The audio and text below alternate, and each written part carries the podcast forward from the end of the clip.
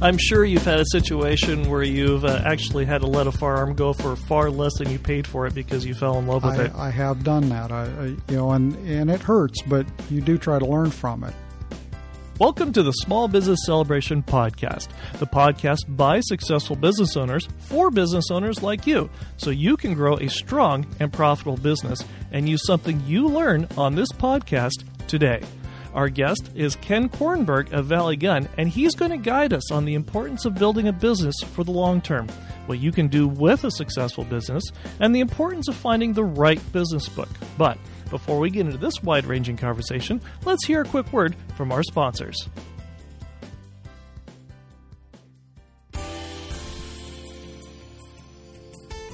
As a business owner, you are a visioneer and you are ethical, smarter, faster, and leaner than your mainstream competition. But what about your message? If your clients and customers don't clearly understand what you can do for them, you are leaving money on the table. If you confuse, you lose. Here at Small Business Celebration, we have a seven step solution that can clarify your message and put you in the game. Don't leave money on the table. Go to smallbusinesscelebration.com and schedule an introduction today.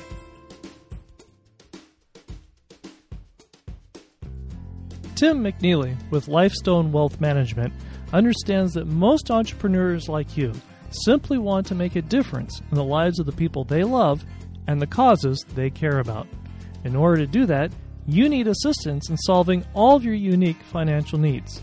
The problem is, your current financial advisor wants to talk about what a great job they are doing managing your investment portfolio, and that can leave you feeling frustrated and misunderstood. Tim believes you deserve financial advice that moves beyond your portfolio. Tim understands that you need advice on minimizing taxes, taking care of the next generation, and protecting your hard earned assets, all while supporting the causes you are passionate about. That is why, for the last 20 years, Tim has focused on providing advice beyond investments. Here's how it works First, you and Tim meet, and he learns what really matters to you. Then, Tim presents a plan for moving forward, making real progress towards achieving your most important goals. To get started, contact Tim at lifestonewm.com. That's lifestonewm.com. And start making a difference in the lives of the people you love and the causes you care about.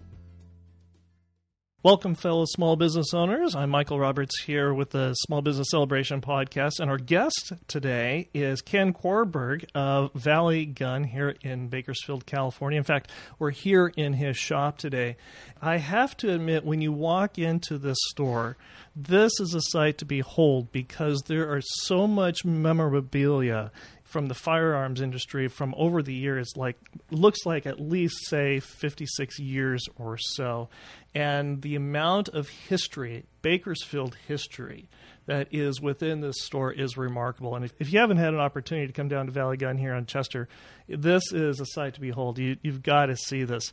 And our guest like i said is, is ken korberg and uh, he is the past recipient of the firearms retailer of the year with friends of the nra he also is sportsman of the year of the kern county sports night. Welcome to the show. Thank you, um, and I'm really pla- I'm really pleased to be here. I'm uh, glad to be a part of this, and I look forward to hopefully enlightening a few people, giving them a little bit of insights about business.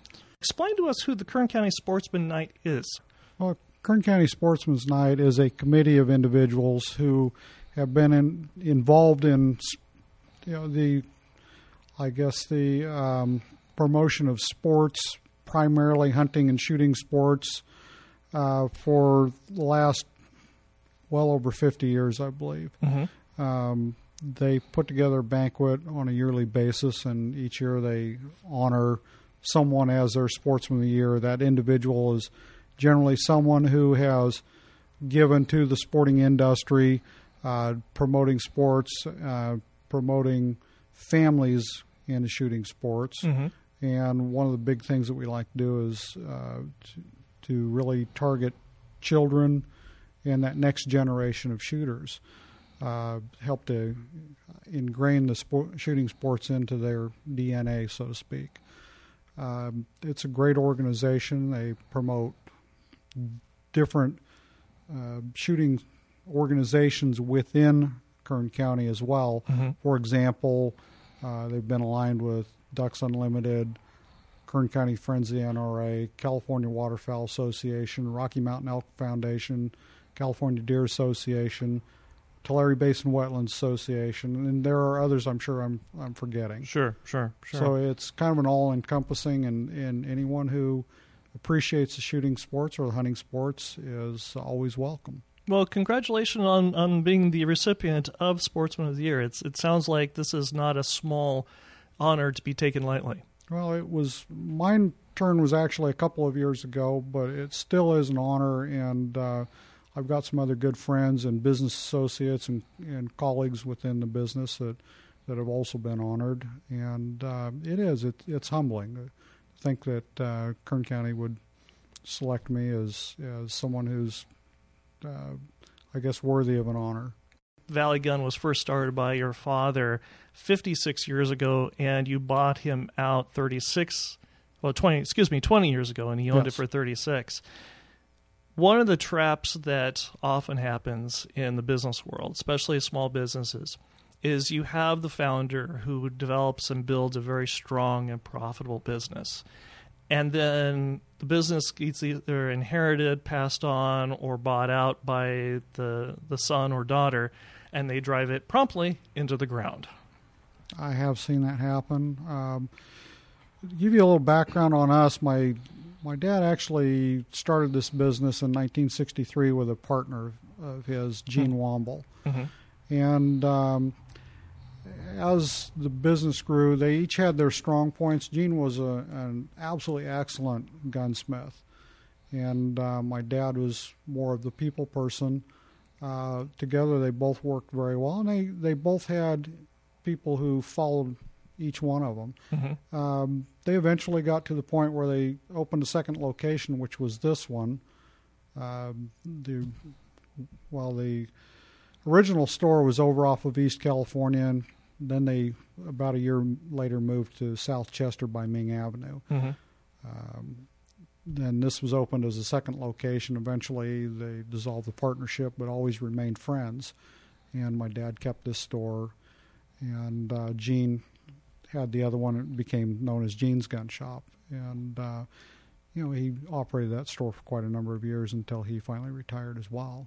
Speaking of locations, in in the research that I was doing in preparing for this interview, I came across a very interesting article that when San Joaquin Community Hospital bought up the rest of the block and uh, threatened to tear down your business as well, and yet you turned around and donated ten thousand dollars to their to the hospital. How'd that work? Well, it, wasn't so much that they threatened to tear the building down because, you know, they for the facility they were building, they couldn't use eminent domain Mhm. anyway. I understand there there were some people over there who would have liked to have been able to. There were a couple of other key properties that they would have liked to have acquired, but uh, you know, I was actually willing to move, but the numbers didn't work for me. I, Sure. and um, I, I wasn't willing to move easily because I've been at this location for well over 40 years Mhm. since 1973, and you know the problem with that is everybody knows where I am. Right. Right. Right. If I move even say across the street, probably a third of my clients would come by see that the store is no longer here and they'd think I was gone. Right. Right. And the mere fact that everyone knows where I am is worth hundreds of thousands of dollars in advertising costs. Right. Right. And that's something that, that I have built over 40 some odd years. And at my, this, you know, my point in life, I'm not ready to go start over somewhere. Sure.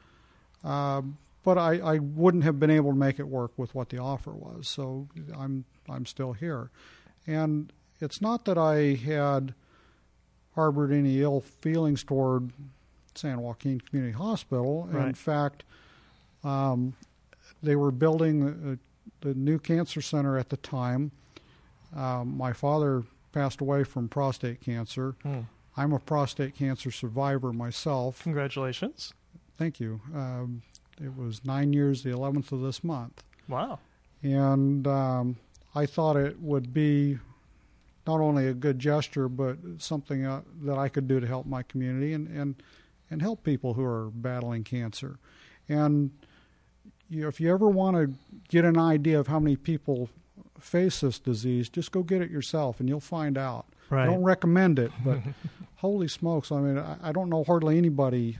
Well, I don't know anybody that I can point to who has not had either their life or or life of someone they love touched by that disease. Right. And it was something that that we wanted to do. My wife Susan and I discussed it, and uh, thought it would be a nice gesture on our part and help them and help our community. Excellent, excellent. That's very worthwhile. And you would not have been able to make that donation had you not had a business that was successful.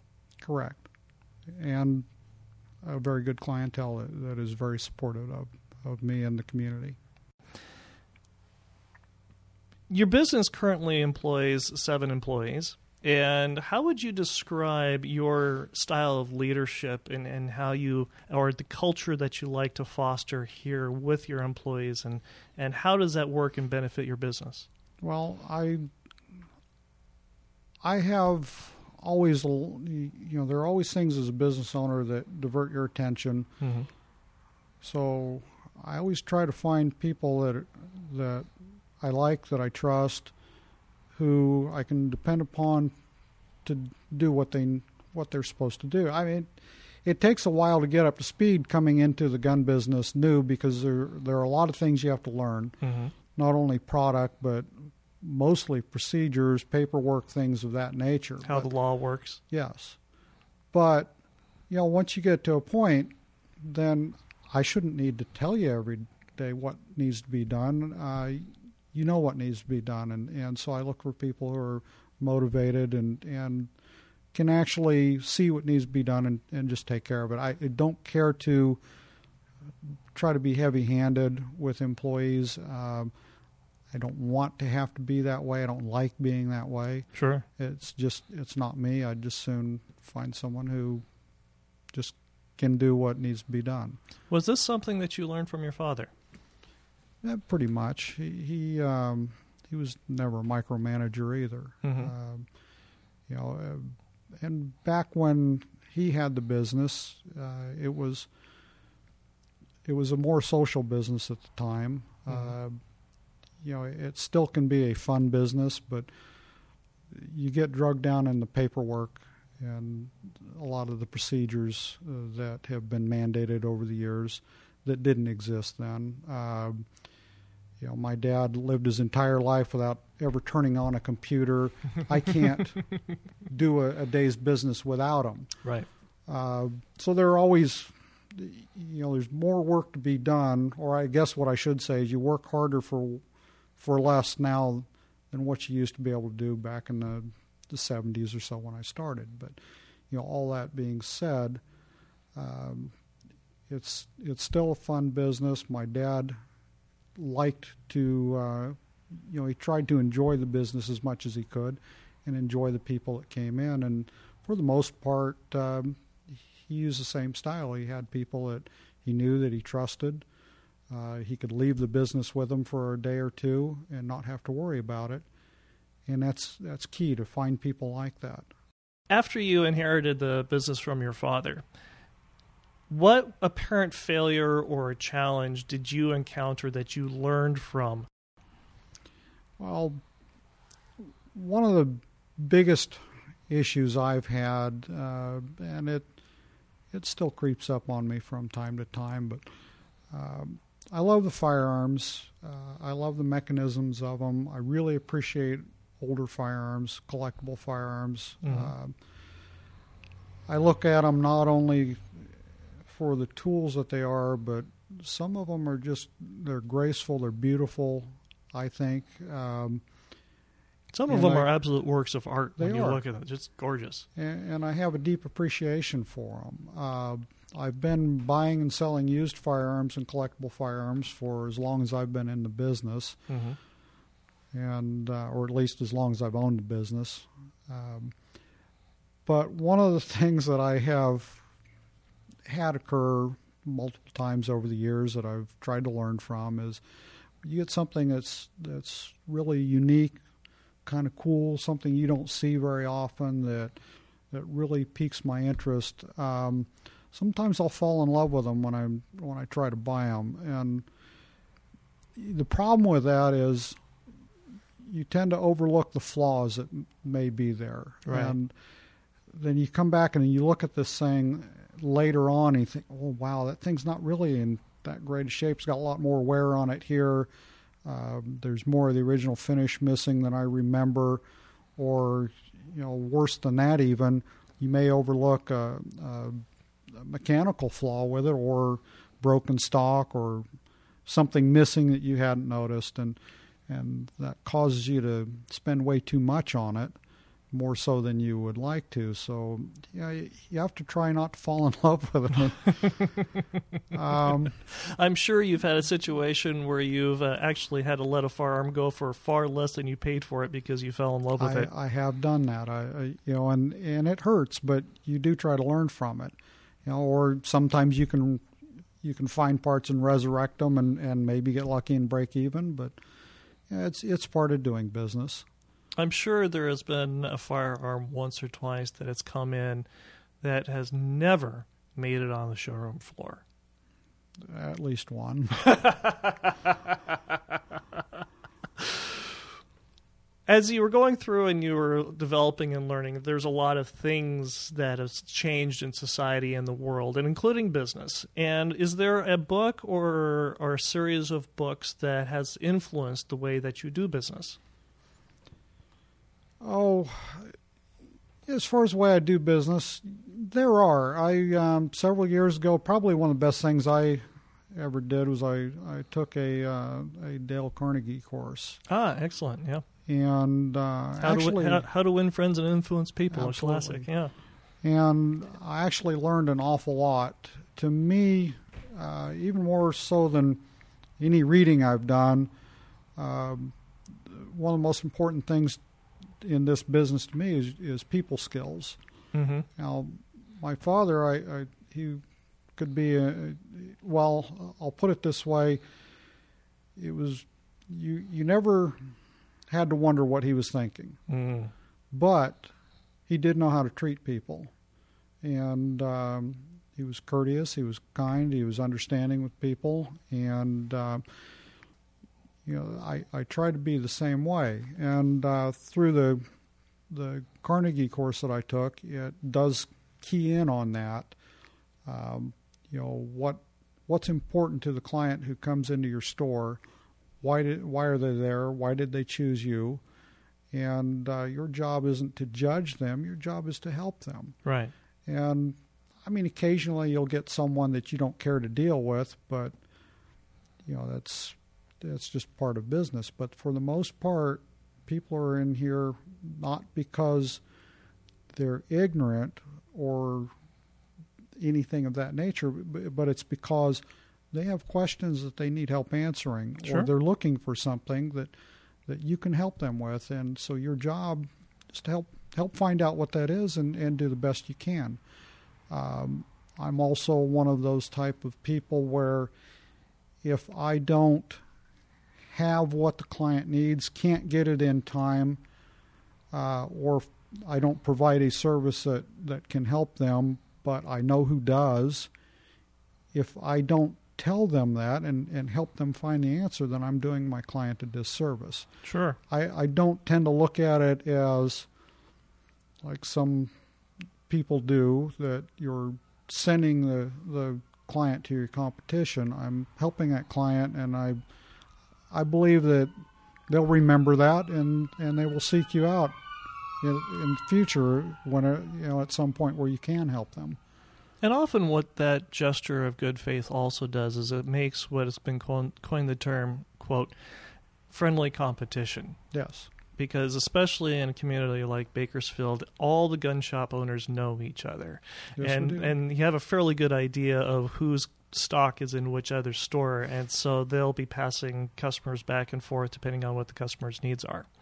Yes, and uh, you know, over the years, we've always had uh, very strong relationships with uh, the other businesses. Like I said, my dad and Gene, uh, they dissolved their partnership, but we always referred clients back and forth. Uh, there was used to be Chuck Johnson at Johnson Gun Shop out in, in uh, on North Chester and Oildale. Excellent gunsmith as well. Good friend of my dad's. Always uh, referred clients back and forth. We um, Pete, who used to have the ammo dump, used to work for my dad and, and Gene years ago. I mean, everybody knew each other. Sure. And we always sought to help the client as best as possible. And so one of us would make a call to someone else throughout the day to, to try to find what it was a client needed. And uh, for the most part, we still do that today. Um, you know, there are some businesses in town that where I know the business owners much better than others, Mhm. um, but still, I, I'm I've never been afraid to refer a client to someone who can help them. And this is something that Dale Carnegie and through their course have taught, which is that you're you're in business for the long haul. You're Yes. in business for you're not trying to make the quick buck. And these are all skills that you learn that you can learn out of that book, How to Influence and Influence How to Win Friends and Influence People, excuse me. And just uh, for our listeners, in case you're interested in that book, you'll be able to go ahead and download that book uh, or purchase that book, I should say, off the recommended reading section of the Small Business Celebration website. So you can go there, go under recommended reading, and you'll find the, the book, uh, How to Win Friends and Influence People by Dale Carnegie. Um, one of the things I did want to ask you, too, is af- as you've built your business and and you've developed your clientele, what habit or way of doing business has changed for you in the last 10 years? Well, it continues to get more intense as far as regulations. Mm-hmm. Um, there are forms and procedures that we have nowadays that didn't exist several years ago, probably a little longer than than ter- ten years ago. But um, with these changes, what I find to be an issue that we have to deal with is that there's, you know, above and beyond making the sale of a firearm, Mm-hmm. you've got probably another 10 to 15 minutes of additional regulations that have to be dealt with with, Right. with each one through either uh, the issuance of a firearm safety certificate.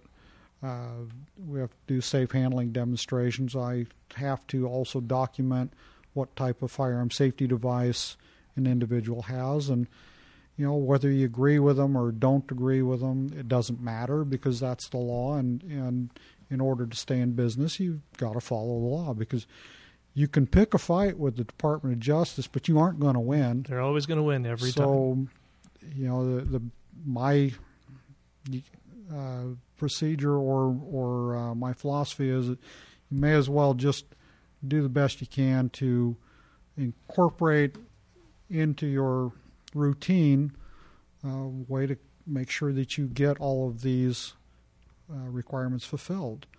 And this is key to any business owner, and not just for Valley Gun and someone in the firearms business. Is it's very important to know the laws that you're dealing with, and good or bad or indifferent, it doesn't matter. You can argue till the cows come home, uh, but uh, it is what it is, and you just have to accept it and move on, and and uh, include the cost in the cost of doing business, or pass it along to your customer. as as best you can. Um, now, when you deal with something that, uh, say, can be ordered through the internet, uh, sometimes you're competing with people out of state who don't have those regulations and can actually conduct business, you know, less expensively than I can. Right. But for the most part, uh, f- well, firearms can't really just be ordered through the internet anyway. They have to involve a dealer. Um, some of the problems that we have in California is there are certain firearms, especially handguns, that we can't even deal with here. Right. Um, but the um, you know the overall message is that you just you have to do it. One of the things I found interesting when I came into Valley Gun is I looked and sounded like a salesman. And when I first walked in, I, I could see the look on your face going, oh, great, what is this guy trying to sell me?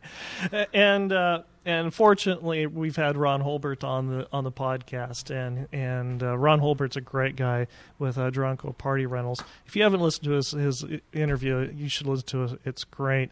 But one of the things that you had noted is that uh, in the last five years, what's one of the things you've become better at saying no to, which is salesmen who who have a service or a product that I don't really want or need. Exactly, exactly. And so let that be a lesson to everybody out there: is uh, if if you can go through and you've got a product or service that that somebody does need, they just don't know it yet.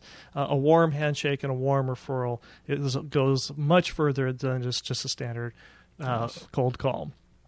Anyway, um, one of the things I wanted to ask you about is we know how volatile the the firearms market is because it is very much in the political crosshairs. Yes. And so taking a step back away from that, if you had somebody that was bright-eyed, ambitious that wanted to start their own business aside from being in the firearms industry, what advice would you give them?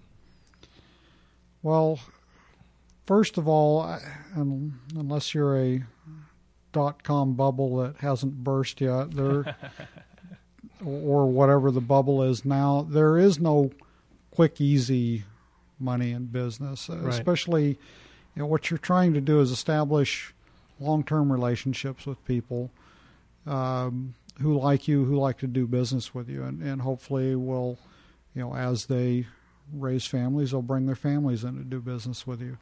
Um, it's a it's not a short race. It's it's a long haul, mm-hmm.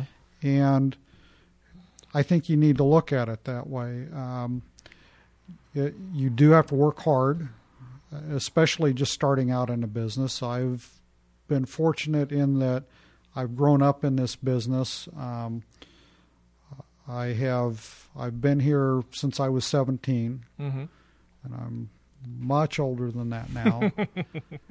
and I helped develop the business along with my father uh, over the years, and I mean to to think about just opening a door and starting over scares the heck out of me. Right. Because, I mean, I'm fortunate in that, like I had stated earlier, everybody knows where I am, and that saves me a lot of money on advertising. Uh, I do still advertise, but not as much as, as someone new would, would need to. Right. And um, so you've got to be able to compensate for that somewhat by by putting in the extra effort, working the long hours, working sometimes weeks without a day off. Right. Uh, also, one thing you've got to really have to understand it as a small business owner, you are the last guy who gets paid. Right. Um, because you've you've got to pay your taxes, you got to pay your vendors, you've got to pay your help, and you got to hope there's a little left over for you. and you know there have been times where I skipped a few paychecks, but sure that's a cycle that any business can go through. Uh, you know, if you if you work hard, the timing is good, get a little bit of luck, and um, you know you treat your clients right, you probably can make it. But uh, there are, I think, a lot of people who start businesses with the idea that it's easy, and uh, when you look at overall the the percentage of small businesses that make it for the first five years. I, I don't remember exactly what the numbers are, but it's not very high. Right. Uh, there are things that that those people who make it, there are things that set them aside from from some of the others, and and I I don't think it's any big secret. I don't think it's any big talent. They work harder. Sure, sure, sure speaking of of working hard and putting in the effort and the time and and paying yourself last, what do you do when you get overwhelmed or tired or frustrated or irritated? Well, it, does happen. It happens to everyone. Um, you know, probably the best thing I I can do for me is just to you know get through the day and find a little quiet time where you can just relax, unwind a little bit, and um, I'll usually, especially if I had say a, a an event or a client who is not happy for some reason, I, I try to play over in my mind what what could have happened differently to to maybe avoid it. Um, you know, bottom line is you're never going to be able to make everyone happy all the time. And sometimes it's through your shortcomings, sometimes it's through no fault of your own. It just happens, but uh, doesn't mean that we can't reflect on those things and and um, you know uh, I'll talk with friends who have been in business. I'll talk with my wife, uh, and you know, just try to sort it out, what went wrong, and and then um, just get past it. I, I I'm one of those that I can't dwell on something for a long time. I do my darndest to fix it. Mm-hmm. I'm not afraid to admit when I've made an error. Um, and let a client know that I, you know it's it is my fault. I'm not perfect, but I'll do whatever I can to to fix it if they'll allow me, and and try to get it behind me as as best I can. Tell me about the Model A Club. Uh, I have um, kind of a, a, soft spot in my heart for for Model A Fords. Okay, and uh, yeah, I, I can't really tell you why because uh, nobody in my family growing up ever had one. I don't know anyone who didn't personally know anyone who owned one. I sure. I just was walking home from high school one day. I saw one sitting on the street, and just they're love, beautiful. I love the lines of that little car. It, it's it's basic simplicity, and uh, it's a rugged little car. Those things are almost ninety years old now, mm-hmm. and uh, I've just loved them. I, I acquired a few of them, sold a few of them over the years, and currently I've got two. Oh, but they're they're just kind of a fun little car. We've got a, a very good club in town that um, they're extremely active. Uh, we get the things out and use them. Uh, you know, I don't have a show car. Well, they're they're they're meant to be driven, right? And I didn't want a show car, and I wanted one that I could have fun with. And uh, Susan and I have been on, you know, all over the place in them. We've we've gone back to uh, probably as far as Texas. Not necessarily driving them the whole way because I, you know, it's too long a trip and I time allotment wouldn't be adequate and I don't really care to drive across Texas in summertime anyway. But no air conditioning, right? but uh, we have driven it as far as um, up into Yosemite and mm-hmm. back over to the coast several times. Do you guys dress up in, in period costumes and do the at whole wicker basket, wicker basket routine? Uh, at times we have. Um, two years ago, when we were back in Colorado uh, for a national meet, after the meet was over, we went to uh, Mount Rushmore area mm-hmm. and um, found a photographer there who had one of the old time studios and got talking to her and asking about whether she would photograph her cars and so we picked a spot there in town and just outside of uh, Custer, South Dakota. Met her. We were dressed in in uh, air clothing, and yeah, it was kind of fun. Took a few pictures of our cars, and and yeah, I enjoy doing that kind of thing. I don't do a lot of the the era clothing dressing usually mm-hmm. because I, I just sometimes we're just on a tour and you might have to crawl underneath the thing and work on it or get under the hood. And, sure, sure. You don't want to get grease stains all over your nice all cotton long sleeve shirt that you know you have to bleach to, to, to clean it. Exactly, exactly.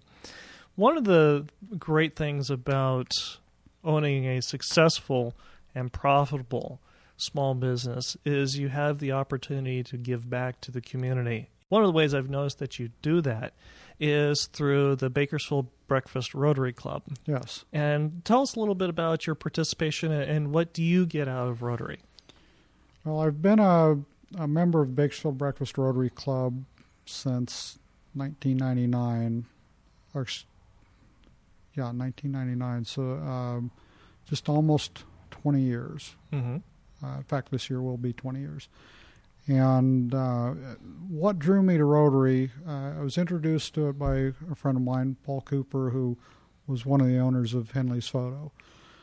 And it's an organization that allows me, with my limited resources, to touch the lives of people not only locally, but across the country, internationally uh, since Rotary is the largest uh, community service organization in the world, as far as I know, the largest one. Mm-hmm. Um, mm-hmm. And we do projects all around the globe. Uh, there are, I mean, there are people in in different countries that I will never meet Mhm. that I have been able to help, and it's it's kind of powerful to be able to take what I've got to give in way of time, resources, and you pull them together with other Rotarians, and uh, through some of their foundation giving and and uh, some of the projects they do, uh, we've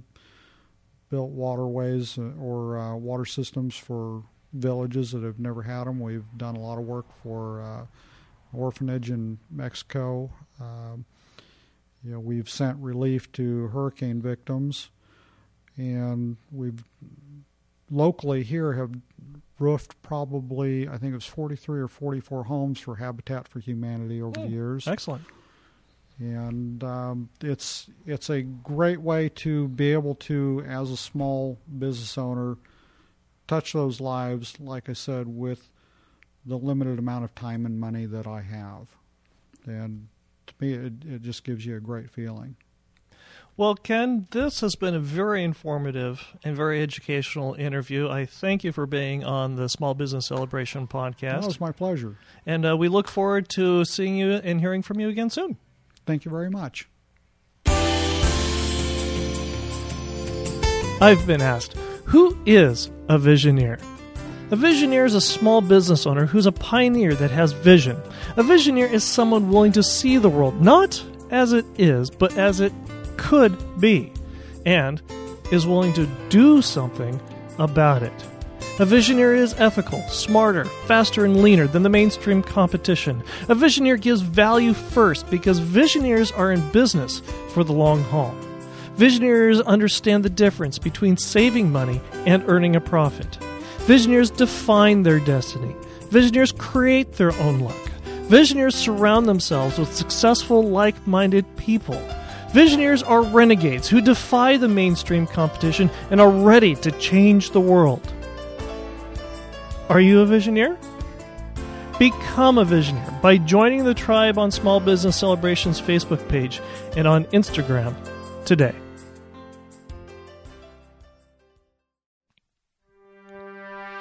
Thank you for listening to the Small Business Celebration podcast. Some of today's music was brought to you by Ted Hammond, and you may find more of Ted's music at reverbnation.com forward slash Ted Hammond. And that's reverbnation.com forward slash Ted Hammond. Also, if you enjoyed this episode and gained some insight from it for your business, subscribe to this podcast at itunes.com forward slash small business celebration and give us a five star review.